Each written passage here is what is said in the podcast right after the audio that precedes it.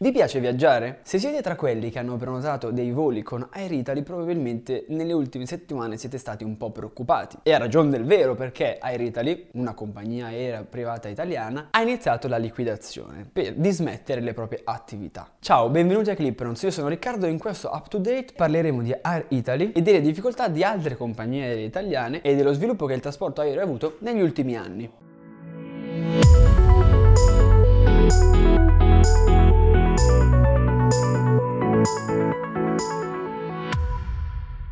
Air Italy nasce nel 2018 sulle ceneri di Meridiana Fly ed è posseduta da Alisarda e Qatar Airways. La storia di Alisarda nasce nel 1963 per creare dei collegamenti che favorissero il turismo e lo sviluppo della Costa Smeralda. Inizialmente si trattava di un semplice servizio di aerotaxi e infatti il primo anno volarono soltanto 186 passeggeri. Nel 91 cambia nome e si trasforma in Meridiana, essendo diventata ormai una compagnia di linea e con voli charter. Si sviluppa molto negli anni 90 creando sempre più collegamenti tra la Sardegna e le principali città europee, tanto che nel 2000 raggiunge un traffico di 3,5 milioni di viaggiatori. Dal 2006 Meridiana controlla Eurofly, un'altra compagnia italiana fondata a Torino nel 1989 che integra totalmente nella compagnia nel 2010 diventando Meridiana Fly. Nel 2011 acquisisce totalmente la piccola Air Italy, una piccola compagnia charter di Gallarate. Ma iniziano anche i problemi finanziari tant'è che nel 2016 stipula un accordo con Qatar Airways che sarebbe diventato azionista e investitore della società per ripianarne e risanarne i debiti. Così da questa partnership tra Alisarda e Qatar Airways nel 2018 è nata Air Italy, una compagnia ambiziosa che si sarebbe inserita nel mercato come compagnia low cost con l'obiettivo di assumere 1500 dipendenti, avere una flotta di 50 aerei e un traffico di 10 milioni di passeggeri l'anno. La crescita è stata ovviamente minore del previsto visto la flotta da 50 prevista si è fermata a soli 11 velivoli e mentre nel 2017 Meridiana aveva una perdita di 40 milioni, nel 2019 la sua perdita ha superato 210 milioni, cioè circa il 70% del fatturato. Per risollevare la compagnia, Qatar Airways è anche detta disposta a investire ulteriori capitali. Il problema è che non può superare la quota di 49% di azioni possedute perché altrimenti la compagnia perderebbe lo status di compagnia europea e quindi perderebbe il diritto ad avere le licenze di volare negli scali europei. Sicuramente Air Italy non è che l'ultima delle aziende, delle compagnie aeree italiane in crisi. L'esempio più lampante che tutti conosciamo probabilmente è quello di Alitalia, compagnia di bandiera fondata a Roma nel 1946 dal governo italiano e che dieci anni dopo si è fusa con Linee Aeree Italiane, altra società di proprietà dello Stato gestita dall'istituto IRI, diventando a tutti gli effetti la compagnia di bandiera italiana. È negli anni 90 che è iniziata la crisi finanziaria di Alitalia, a cui sono seguiti vari tentativi, già negli anni 90 ma anche negli anni 2000, di privatizzare la compagnia, cosa che effettivamente è avvenuta nel 2008. Tra le società che hanno partecipato a questa privatizzazione c'è stata anche Air One, un'altra compagnia aerea italiana, fondata nel 1983 come Ali Adriatica. Quando però nel 2014 Etihad ha rilevato il 49% di Alitalia, Air One ha cessato le proprie attività in un'ottica di razionalizzazione dei costi. Nel 2017 una nuova crisi finanziaria ha colpito l'Italia e tra l'altro c'è stato anche un referendum interno aziendale sottoposto ai dipendenti un nuovo possibile piano industriale che però i dipendenti stessi hanno bocciato, aprendo così la strada all'amministrazione straordinaria da parte del governo che ha prestato 900 milioni di euro. Al momento la situazione è che all'Italia è ancora in cerca di un investitore che possa risollevare le sue sorti.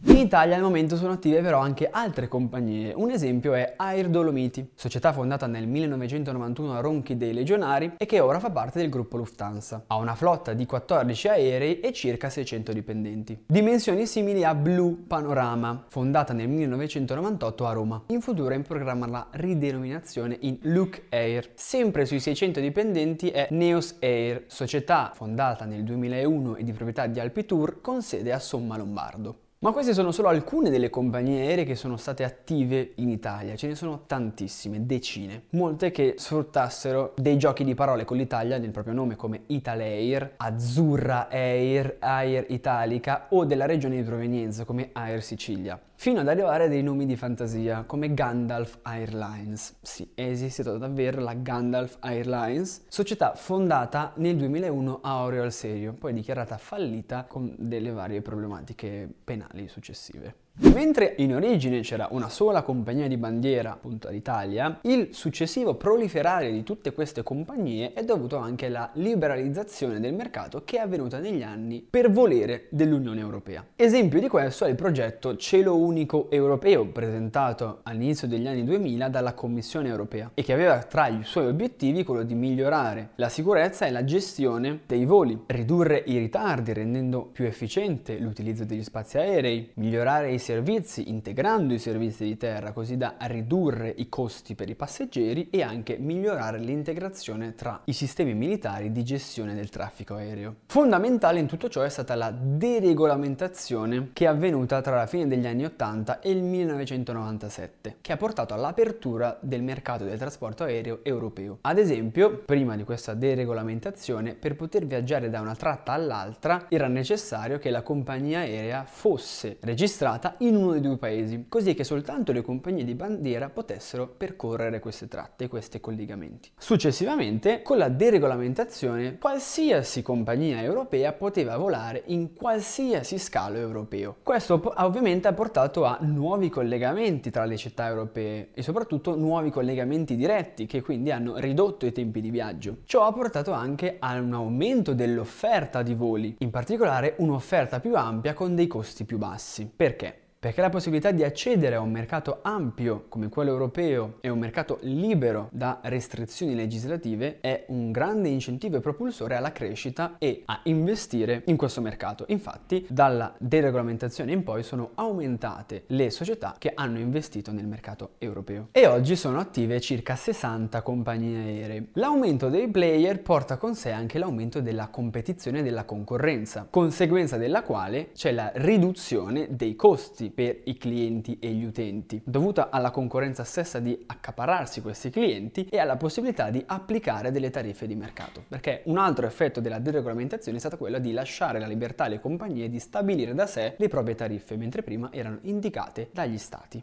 Crescita e investimenti hanno portato le vecchie compagnie ad adattarsi ai nuovi schemi di mercato, ma hanno portato, come dicevamo, anche all'ingresso di nuove compagnie, soprattutto compagnie low cost innovative, che tra l'altro hanno portato anche allo sviluppo regionale di scali più piccoli, spesso preferiti dalle compagnie low cost, fattore che potrebbe aiutare in una crescita più equilibrata all'interno delle regioni europee. Per mettere meglio a fuoco la portata di questi cambiamenti basti pensare che nel 1996 la quota di mercato delle compagnie aeree low cost era l'1.4% del mercato aereo europeo, mentre nel 2017 questa quota aveva superato il 50%. Quindi i voli low cost in soli 20 anni sono passati dall'essere l'1.4 ad essere sopra il 50%, non solo allargando la propria quota di mercato, ma proprio allargando il mercato in sé. Infatti il traffico aereo e il numero di passeggeri in questi 20 anni è triplicato. Secondo una stima dell'Oxford Economics, il trasporto aereo rappresenta il 3,4% del PIL mondiale e l'Unione Europea dice che per ogni euro investito nell'aviazione se ne generano 3 in altri settori. Per un nuovo posto di lavoro nel mercato dell'aviazione